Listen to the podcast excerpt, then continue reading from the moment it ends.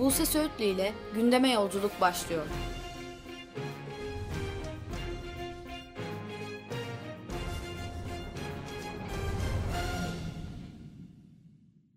Merhaba sevgili Yolculuk Radyo dinleyenleri. Bundan sonra Gündeme Yolculuk programında her gün saat 14'te sizlerle bir araya geleceğiz ve gündemin öne çıkan konuları ile ilgili yayınımıza davet ettiğimiz isimlerle e, ufak söyleşiler gerçekleştireceğiz. İlk konuğumuz Türk Tabipler Birliği Aile Hekimliği Kolu Başkanı Doktor Filiz Ünal. E, süreci özetlemek gerekirse Aralık 2019'dan başlayarak önce Çin'i daha sonra Avrupa ve ABD'yi etkisi altına alan koronavirüs salgını ülkemizde resmi rakamlara göre 11 Mart'ta görülen ilk vakayla başlamış oldu. Sağlık Bakanı Fahrettin Koca'nın son açıklamasına göre de toplam koronavirüs sayısı 7402'ye, yaşamını yitirenlerin sayısı 108'e yükseldi. Ee, aslında dünyada ortaya çıkmasından ve etkilerini hissettirmesinden Türkiye'de ilk vakaların görülmesine kadar ekonomik, tıbbi ve sosyal olarak pek çok önlem alınması mümkünken AKP iktidarı bu türden bir hazırlığın içerisinde ne yazık ki yer almadı. E, bugün de salgın hızla yayılıyor ve aslında salgın hızla yayılırken e, zorunlu ve büyük çapta bir karantina talebi çok yüksek sesle dillendiriliyor. Fakat bu talep halk sağlığı hiçe sayılarak sınırlı ve herkesi kapsamayan karantina uygulamalarında ve ücretli izinleri yürürlüğe koymamakta ısrarcı bir şekilde bu talebe karşılık veriliyor. elbette bu süreçten mağdur olan, bu süreçte yaşam hakkı hiçe sayılan pek çok kesim var. E, fakat salgın boyunca en gerekli hizmeti yani sağlık hizmetini vermekle görevli hekimlerin durumu e, belki de en fazla dikkat çekilmesi gereken konulardan biri. Koruyucu ekipman ve dezenfektan yetersizliği, yetersiz beslenme, uzun çalışma saatleri ve virüsle uzun süreli temas sağlık çalışanlarını e, bu süreçte koronavirüse yakalanmaya mahkum ediyor ne yazık ki. E, ve tüm bu tabloda aile hekimleri e, bugüne dek pek çok şekilde dikkat çektiğimiz gibi özel bir öneme sahip. E, bugün aile sağlığı merkezlerini ve aile hekimlerinin koronavirüse karşı nasıl savunmasız bırakıldığını konuşacağız. E, başta da dediğimiz gibi e, ilk konuğumuz Doktor Filiz Ünal, Türk Tabipleri Birliği Aile Hekimliği Kolu Başkanı. E, hoş geldiniz Filiz Hanım. Yayınımıza katıldığınız için teşekkür ederiz. Ben teşekkür ediyorum bu fırsatı verdiğiniz için. Ee, hemen evet. ilk sorumuzla başlayalım dilerseniz. Hı hı. Tabii. Ee, aile sağlığı merkezleri e, koronavirüs riski taşıyan yurttaşların e, ilk ulaştıkları yerlerden bir tanesi. Tabii bu gerçeklik bazı gereklilikleri de beraberinde getiriyor. E, aile sağlığı merkezlerine yönlendirmenin hani doğruluğunu ve yanlışlığını soracağım ama e, önce çalışma koşullarınızı sormak istiyorum. Koruyucu ekipman ve dezenfeksiyon malzemeleriniz sağlandı mı? Son durum nedir? Şimdi aile sağlığı merkezleri aslında sağlık sisteminin kılcal damarları. Ve siz kılcal damarlarda iyi bir karşılama, hastayı ayırt etme, hastayı doğru yönlendirme yapamazsanız o kılcal damarlardaki tıkanıklıklar sistemin yukarısına doğru hızla yükselecektir ve bu enfeksiyonun kontrolünü güçleştirecektir. Siz anons ederken dediniz ki aile sağlığı merkezlerindeki çalışanların sağlığını korumalıyız. Aslında bu halkın sağlığını korumak için de çok önemli. Bizim İtalya'dan özellikle ve bizden önce koronavirüse yakalanan ülkelerden gözlemlediğimiz hakikaten birinci basamakta çalışanlar ya da hastayı ilk karşılayanlar. Eğer iyi ekipmanla korunmazlarsa hızla yayılıyor. Yani sağlık emekçileri aslında taşıyıcı oluyor. Sağlık emekçilerini evet koruyacağız ama halkın korunması için de birinci basamaktaki sağlık emekçilerinin korunması gerekiyor ve bir sistematik içinde çalışılması gerekiyor ki e, bizim gücümüz 3 ay boyunca bu salgını engellemeye yetsin. Bizim gücümüzden kastım tüm hekimler, tüm hemşireler, tüm e, sağlık personeli yani bizim temizliğimizi yapan hizmetliden e, en üstteki profesörümüze yani yoğun bakımdaki profesörümüze kadar bir sistematik içinde çalışması gerekiyor. Dinlendirilmesi gerekiyor. Enfekte olursa bir kenara ayrılması gerekiyor tekrar ne zaman göreve döneceğinin belirlenmesi gerekiyor. Bir kaos içinde çalışmak ve yaşamak halkı korkuttuğu ve yorduğu kadar hekimleri, hemşireleri de yoruyor. Şu anda Türk Tabipler Birliği'nin özellikle üzerinde durduğu ilk koordinasyon kurullarından beklentimiz buralara Türk Tabipler Birliği'nin, Eczacılar Birliği'nin birlikte alınması ve bu basamakların her birinde yani kılcal damarlarımızdan kalbimize, beynimize kadar bütün sistemin içinde kimin ne görev yapacağını, ne kadar süreyle görev yapacağını, enfekte olduğu zaman neler yapılacağını, tedavisinin nasıl olacağını ve tekrar göreve nasıl döneceğini belirlemeyi bekliyoruz. Bu yapılmadığı için de Türk Tabipler Birliği başından beri çok sıkıntılı bir süreci yönetmeye, yönlendirmeye Sağlık Bakanlığı'nı sürekli uyarmaya çalışıyor. Ben birinci basamaktan sorumlu olduğum için genellikle aile hekimlerinin ilk hastayı karşılamasını ve bu karşılama sürecinde kişinin üzerinde nasıl bir ekipman olması gerektiğinden bu kişiler enfekte olduğunda neler yapılacağına kadar bir süreci Sağlık Bakanlığı'na ve halkımıza anlatmaya çalıştık. Çünkü bu süreç tek başımıza bizim yapabileceğimiz bir şey değil. Halkımızı doğru yönlendirirsek problemi çözebileceğiz. Halkımızı doğru yönlendirirsek hem sağlık emekçilerinin sağlığını hem halkın sağlığını koruyabileceğiz. Birinci basamak için bizim önerimiz şöyle. Her gelen hastayı biliyorsunuz ki birinci basamak koruyucu sağlık hizmetlerinin en büyük parçasını aslında kronik hastalıkları olanlar, bebekler ve gebeler oluşturur. Ve en çok korunması gereken gruptur. O zaman bizim bunları koronavirüs şüpheli vakalardan olabildiğince ayırmamız gerekir. Yani aynı koridorda, aynı odada bu hastaları mümkün olduğunca tutmamak gerekir. Bu bilimsel bilgi ışığında birinci basamakta çalışan hekimlere biz dedik ki bir triyaj odası yapın. Kapıdan girerken kişilerin ateşini ölçün, solunum sıkıntısı olup olmadığını sorun. Bu varsa hiç koridorda bekletmeden triyaj odasına alın ve ilgili hekim. Çünkü her hekimin ayrıca bir muayene odası var. Muayene odasını kullanması, bu triyaj odasını kullansın ve kişinin korona pozitif olabileceğini düşünüyorsak biliyorsunuz aile hekimliklerinde test yok bunu ispatlayamayız.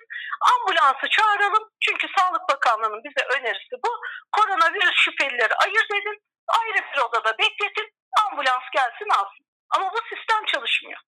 Bu sistem iki nedenle çalışmıyor.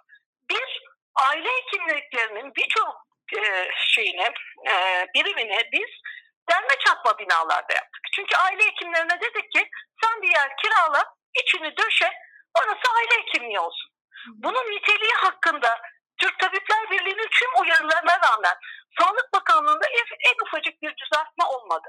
Ve bu salgında aslında kurulan sistemlerin ne kadar kötü olduğu ve böyle olağanüstü hallerde nasıl işlemez hale geldiğini görmüş olduk.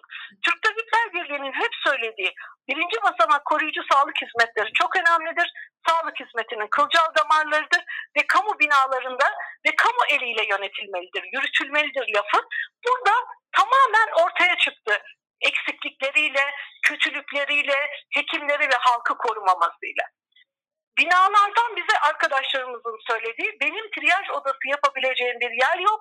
Ben triyaj odası yapsam bile e, halkı yani gebeyi, bebeği koronavirüs pozitifliğiyle e, ayrıştırmakta güçlük çekiyorum binam uygun olmadığı için.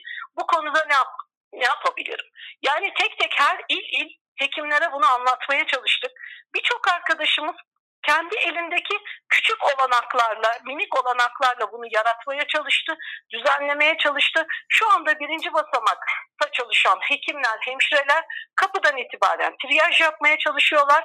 İkinci sorunumuz da triyaj yaptık, koronavirüs şüpheliyi yakaladık ama ambulans gelemiyor. Yani sağlık ocağından hızla bu hastalar boşaltılamıyor. Çünkü zaten 112'de yetersizdi. 112'deki arkadaşlarımız kazalara, trafik kazalarına bile yetişmekte güçlük çekiyorlardı. Siz bunun üzerine bir de koronavirüsleri taşıyacaksınız ve özel kıyafetlerle taşıyacaksınız dediğinizde o arkadaşlarımızın da çalışma süreleri, yorgunlukları arttı ve yetişemez hale geldiler çok doğal olarak. Yani biz elimizde var olan olanaklarla var olan halkımızın sayısını, koronavirüs pozitifliği sayısını dengeleyebilmiş ve bir sistematik içinde birinci basamak koruyucu sağlık hizmetlerini kurabilmiş değiliz. E, hekimlerin ve hemşirelerin özverilisiyle şu anda gidiyor. Çünkü sağlık emekçileri biliyor ki kendini ne kadar korursa halkı o kadar koruyacak, halkı ne kadar korursa kendini o kadar koruyacak. Bu bilinçle hareket ettikleri için kendi yoksunlukları içinde işte el dezenfektanı verilmeyen, eldiven verilmeyen, üç tane maskeyle hem e, kapıdaki hemşiresini hem sekreterini hem kendisini koruması beklenen aile hekimleri bir kargaşa içinde ama çok yorularak bu sistemde çalışmaya devam ediyor. Size bir kutu maske veriyorlar haftalık. O maskeyi hem kapıda bekleyen hemşirenize vereceksiniz ve korona pozitif şüpheli bir vakayla o hemşire hanım ateşini ölçmek için yaklaşacak çünkü yaklaştığı zaman e, üç şey istiyor Dünya Sağlık Örgütü diyor ki kapıda koronavirüslüyü ayırt etmeye gerek ayırt etmesini istediğin sağlık personeline bir kere önlük ver diyor. O önlük diyor 4 saatten fazla kullanılmasın, disposable olsun, atılabilsin. Eldiven ver diyor. Koronavirüsüyle, koronavirüs şüpheliyle temas ettiği an eğer elini kişiye değdirdiyse o eldiveni değiştirsin diyor. Maskesini değiştirsin. Hiç koronavirüsüyle temas etmediyse bile maske e, nemlendiği için 4 saat sonra işlev görmez maskesini değiştirebilsin ve mutlaka siperlik taksın. Çünkü öksürmeyle, aksırmayla ya da karşımızdakinin tükrüğüyle karşılaştığımızda en fazla sorun çıkartan organlarımızdan biri gözlerimiz. Bu yüzüne karşı hapşıran, öksüren, öksürüğünüz var mı dediğinizde hasta dönüp evet öksürüyorum diyor. O zaman bu hemşire arkadaşımızın ekipmanının tümüyle değişmesi gerekiyor. Bu dört malzemenin mutlaka her sağlık ocağında yeteri kadar olması gerekiyor. Yani acilde çalışan hekim arkadaşlarımıza dört tane cerrahi maske verip siperlik vermeden bunu da idareli kullanın. Bak önümüzdeki günlerde başımıza ne geleceği belli değil diyen bir idare var karşımızda. O zaman birinci basamağın parametrelerini oluşturan 112 aile sağlığı merkezleri, toplum sağlığı merkezleri, toplum sağlığı merkezindeki arkadaşlarımıza evlere gidip e, numune alma görevi verildi. Onlara da aynı kıyafetin verilmesi gerekiyor. Yani onların da üstünde disposable önlük, siperlik, maske ve e, e, gözlük olması gerekiyor eğer numune alacaklarsa. Mesela onlarda gözlük zorunlu. Bu ekipmanı sağlamadan her gönderdiğiniz sağlık emekçisi pozitif olmaya aday, her pozitif olan sağlık emekçisi sistemden çıkacak. Her pozitif olan sağlık emekçisinin yerine diğer sağlık emekçileri zaten kıt kanaatli sayılarımız daha fazla çalışmak zorunda kalacak. Siz bu sistemi doğru kurmazsanız pozitifleri ayırt etmezseniz, onları izole edemezseniz, sağlık ocaklarında bütün halkı bir araya getirirseniz buradan daha fazla pozitiflik, daha fazla hastayla karşı karşıya kalacağız demektir. Anladım. Ee, yani sizin anlattıklarınızdan yola çıkarak e, virüsün aile sağlığı merkezlerinden yayılımı e, kuvvetle muhtemel duruyor. Merkezlerden biri olacak gibi duruyor. Şöyle, şöyle e, söyleyeceğim. Şu anda aile sağlığı merkezlerinde çalışan hekim ve hemşirelerin hı hı. ve hatta temizlik personelinin olağanüstü dikkatiyle, bakın hı hı. olağanüstü dikkati ve özverisiyle hı hı. şu anda yayılmıyor. Hı hı. Ama İtalya'da eldivensiz çalışan aile hekimlerinden ölenler oldu. Evet. Eldivensiz çalışan aile hekimleri daha kolay pozitif oldu. Evet. Ve pozitiflikleri çok uzun süre devam ettiği için işe dönemediler. Bizim dikkat çekmeye çalıştığımız yer burası. Şu anda hekimler, hemşireler kendi güçlerinin üzerinde bir güçle bu yükü kaldırmaya çalışıyor. Ama önümüzdeki süreç bir iki günlük süreç değil. Bir iki gün sonra biz bu hemşire arkadaşlarımızı dinlendiririz diyemiyoruz. Çok yüksek dozda e, heyecanla çalışıyorlar. Çünkü düşünün ki bu hemşirelerin, bu doktorların evde de çocukları var. Yaşlı anne babaları var. Yani eve döndüğümüz zaman bütün kıyafetlerimizi yıkamak, kendi temizliğimizi sağlamak, solunum yolunda bu enfeksiyon varsa bir süre çocuğumuza sarılmamak, öpmemek gibi e, hatta çocuklarımızla komşularının çocuklarının oynamadığı bir süreci yaşıyoruz. Bu tür problemleri olan bir sağlık emekçisini daha ne kadar zorlayabilirsiniz? O zaman hiç olmazsa malzeme verin. Ya hiç olmazsa Sağlık Bakanlığı'nın şu anda yapabileceği en kolay şey malzeme temin etmek malzemesini bile temin edemediği sağlık emekçilerini hem fazla çalıştırarak hem stres altında çalışarak hem de düzensiz çalıştırarak daha kolay tükenmelerine sebep oluyor. Şu anda sorun yok.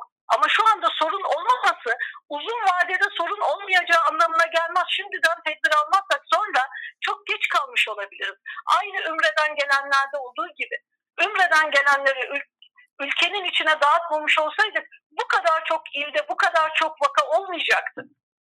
Birdenbire yoğun bakımlarımızın doluluk oranları yüzde altmışlara çıkmayacaktı. O zaman biz zaten tedbirleri geç alıyoruz. Tedbirleri geç alıyoruz ve o aldığımız tedbirleri de tam uygulayamıyoruz. Örneğin Ankara'da Beypazarı'nda e, pardon Elmadağ esnada 600 kişinin çalıştığı bir şantiyede korona pozitif bir vaka tespit ediliyor. Aynı odada yatan 7 kişi e, karantinaya alınıyor. Sonra serbest bırakılıyor. İki gün dışarıya çıkıyorlar. Sonra bütün e, şantiyeyi karantinaya almaya kalkıyorlar. Ama 300'ünü karantinaya alabiliyorlar. 300'ü kaçıyor. 300'ü kaçıyor çünkü muhtemelen kaçak işçi. Sigortası yok. Orada kaçak çalıştırılıyorlar. Yani bizim zaten ülkemizin zemininde bu terslikler vardı, bu düzensizlikler vardı. Bu salgınla birlikte hem sağlıkta hem sosyal hayatta hem çalışma hayatındaki bütün eksiklikler ortaya çıktı ve artık kontrolü daha güçleşiyor.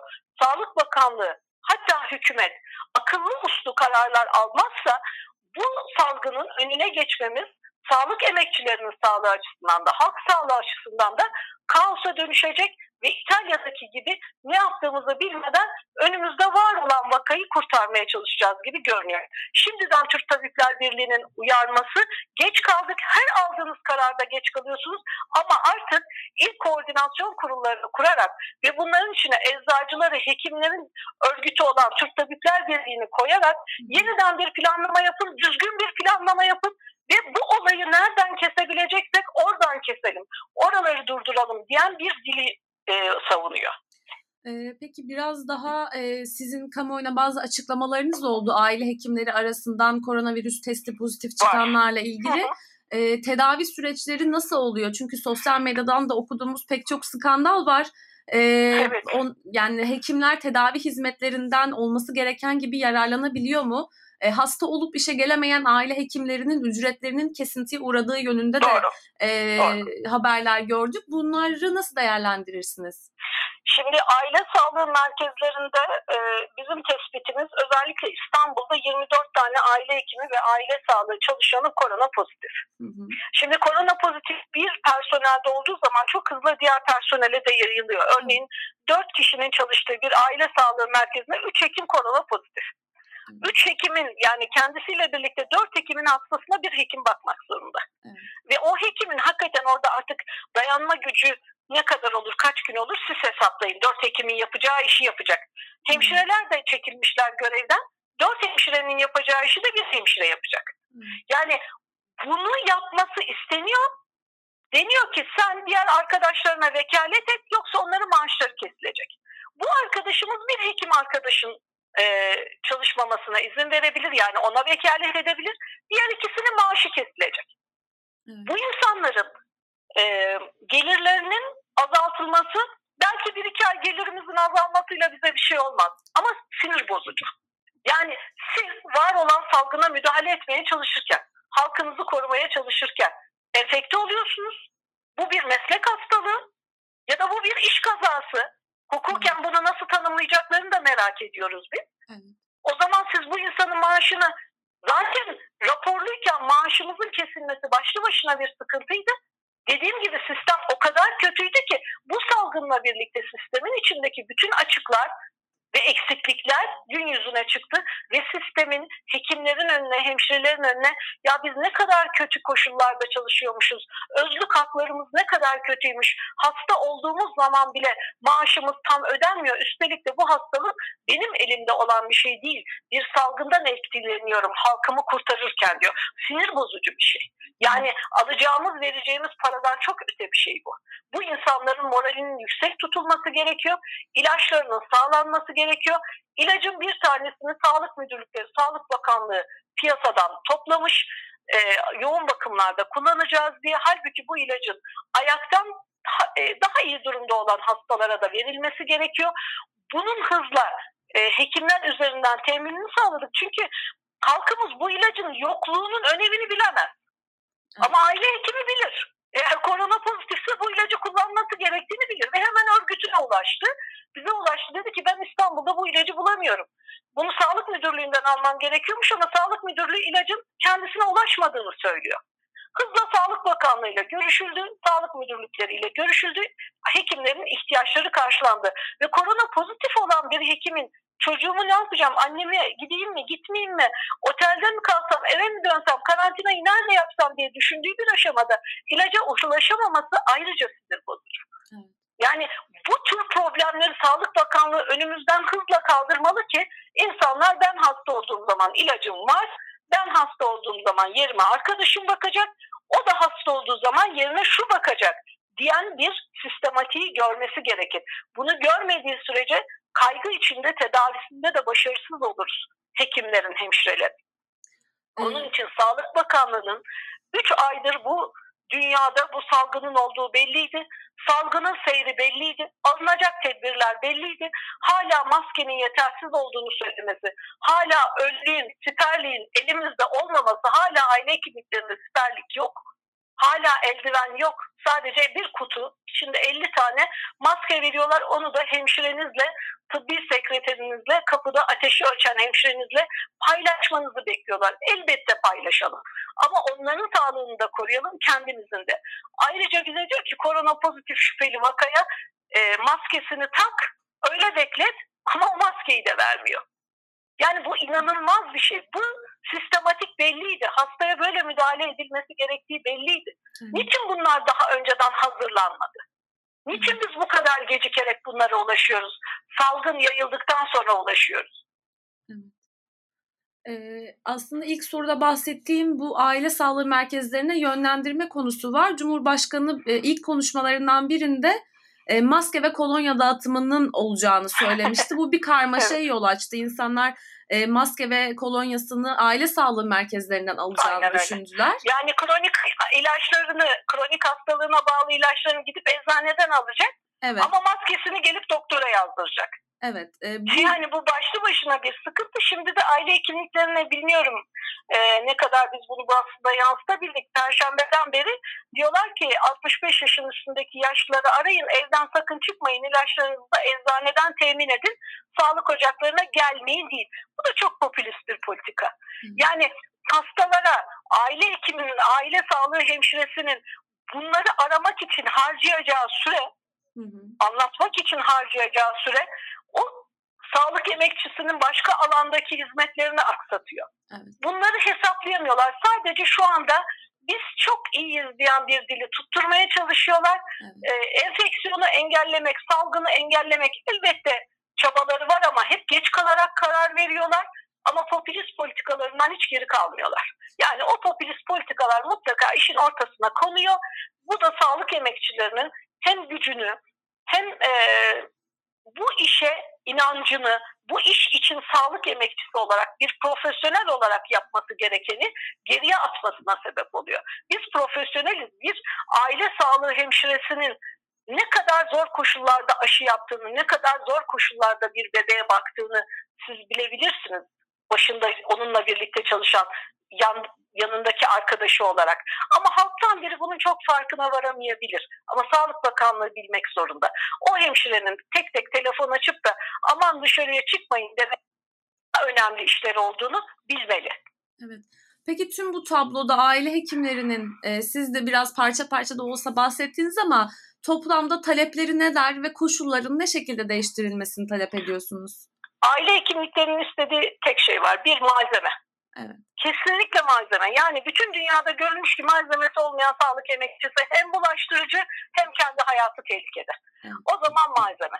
İlk ilk ilk en önce söylediğimiz bu dört temel madde maske, e, siperlik, önlük ve eldivenin sağlık ocaklarına yeteri miktarda ve tüm personele yetecek kadar verilmesi. Hı hı. İkincisi korona pozitif olduğumuz andan itibaren ilaçlarımızın ve izinlerimizin hı hı ve izinlerimizin, ücretli izinlerimizin verilmesi. Hı.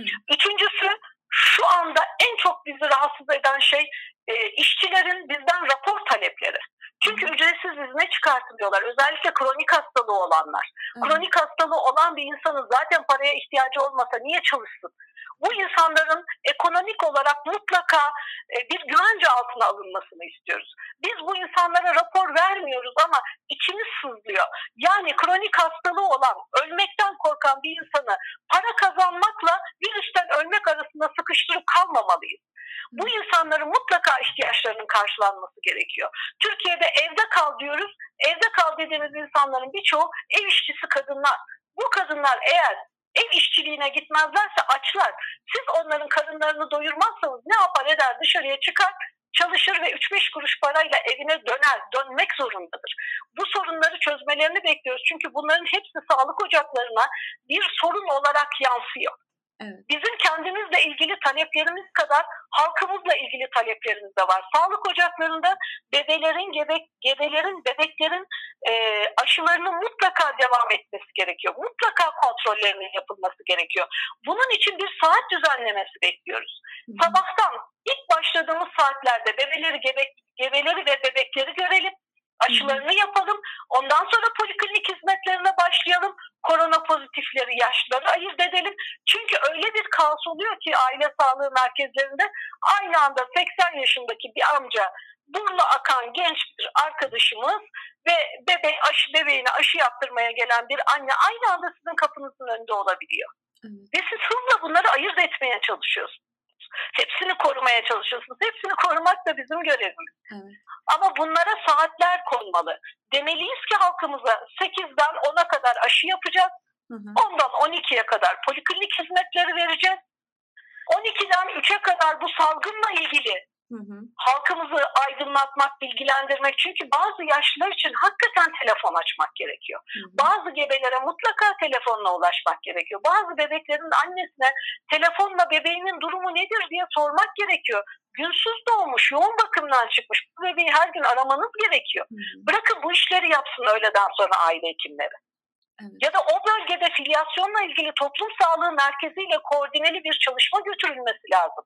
Birinci basamak koruyucu sağlık hizmetlerini böldükleri için toplum sağlığı merkezlerine bu e, takipleri verdiler. Yani bir salgın olduğu zaman yapılacak takipleri verdiler. Ama takip ettiği kişi benim hastam. Benim hastamı o tanımıyor. Ama ben o hastayı hem daha iyi ikna edebilirim hem de o bölgeyi daha iyi tanırım. Yani o yaşlı insanın çocuklarından koparıldığı zaman kendi başına yemek yapamadığını ben bilirim. Evet. Belediyelerin de bu işin içine girmesi gerekiyor. Yerel yönetimlerin de girmesi gerekiyor. Yani o yaşlı eğer evinde yemek yapamıyorsa, gıdasını çıkıp alamıyorsa bunları belediyelerin karşılaması gerekir. Ve bunun gerçekten bir koordinasyon içinde yapılması gerekir. Sokağa çıkma, evde kalma. Tek başına bu cümleyle çözülecek bir şey değil bu. hı. Hı hı. Ee, biz çok teşekkür ederiz yayınımıza katıldığınız için. Ee, verdiğiniz bilgiler için de çok teşekkür ederiz. Ben Ee, teşekkür ediyorum fırsat verdiğiniz için. İyi Ee, yayınlar. ben çok teşekkür ederim. İyi çalışmalar. Ee, sağlığınıza dikkat edin. Sağ olun. Teşekkür ediyorum size. Ee, sevgili yolculuk dinleyenleri, gündem yolculuğun ilk konuğu Türk Tabipler Birliği Aile Hekimliği Kolu Başkanı Doktor Filiz Ünal'dı. Ee, koronavirüs şüphesi taşıyan yurttaşların gitmeleri için adres gösterilen aile sağlığı merkezlerinin koronavirüsün yayılımına davet çıkaran koşullarını, aile hekimlerinin sağlığını tehdit eden çalışma ortamını ve aile hekimlerinin taleplerini konuştuk elbette. Ee, dinlediğiniz gibi pek çok talep var, pek çok sorun var ve Filiz Ünal e, birinci dereceden birinci basamak sağlık merkezlerinin sağlık sisteminin kılcal damarları olduğunu e, ifade etti ve burada yaşanan bir aksaklığın, burada yaşanan bir e, sıkıntının tüm sağlık sistemini ve virüslü günlerde, salgın günlerinde e, ne kadar büyük bir felakete yol açabileceğinden bahsetti. E, biz her gün saat 14'te Yolculuk Radyo'da yapacağımız yayınlarla gündemdeki konuları konunun uzmanları ve muhataplarıyla ele almaya devam edeceğiz. Kulağınız Yolculuk Radyo'da olsun. Sağlıkla kalın.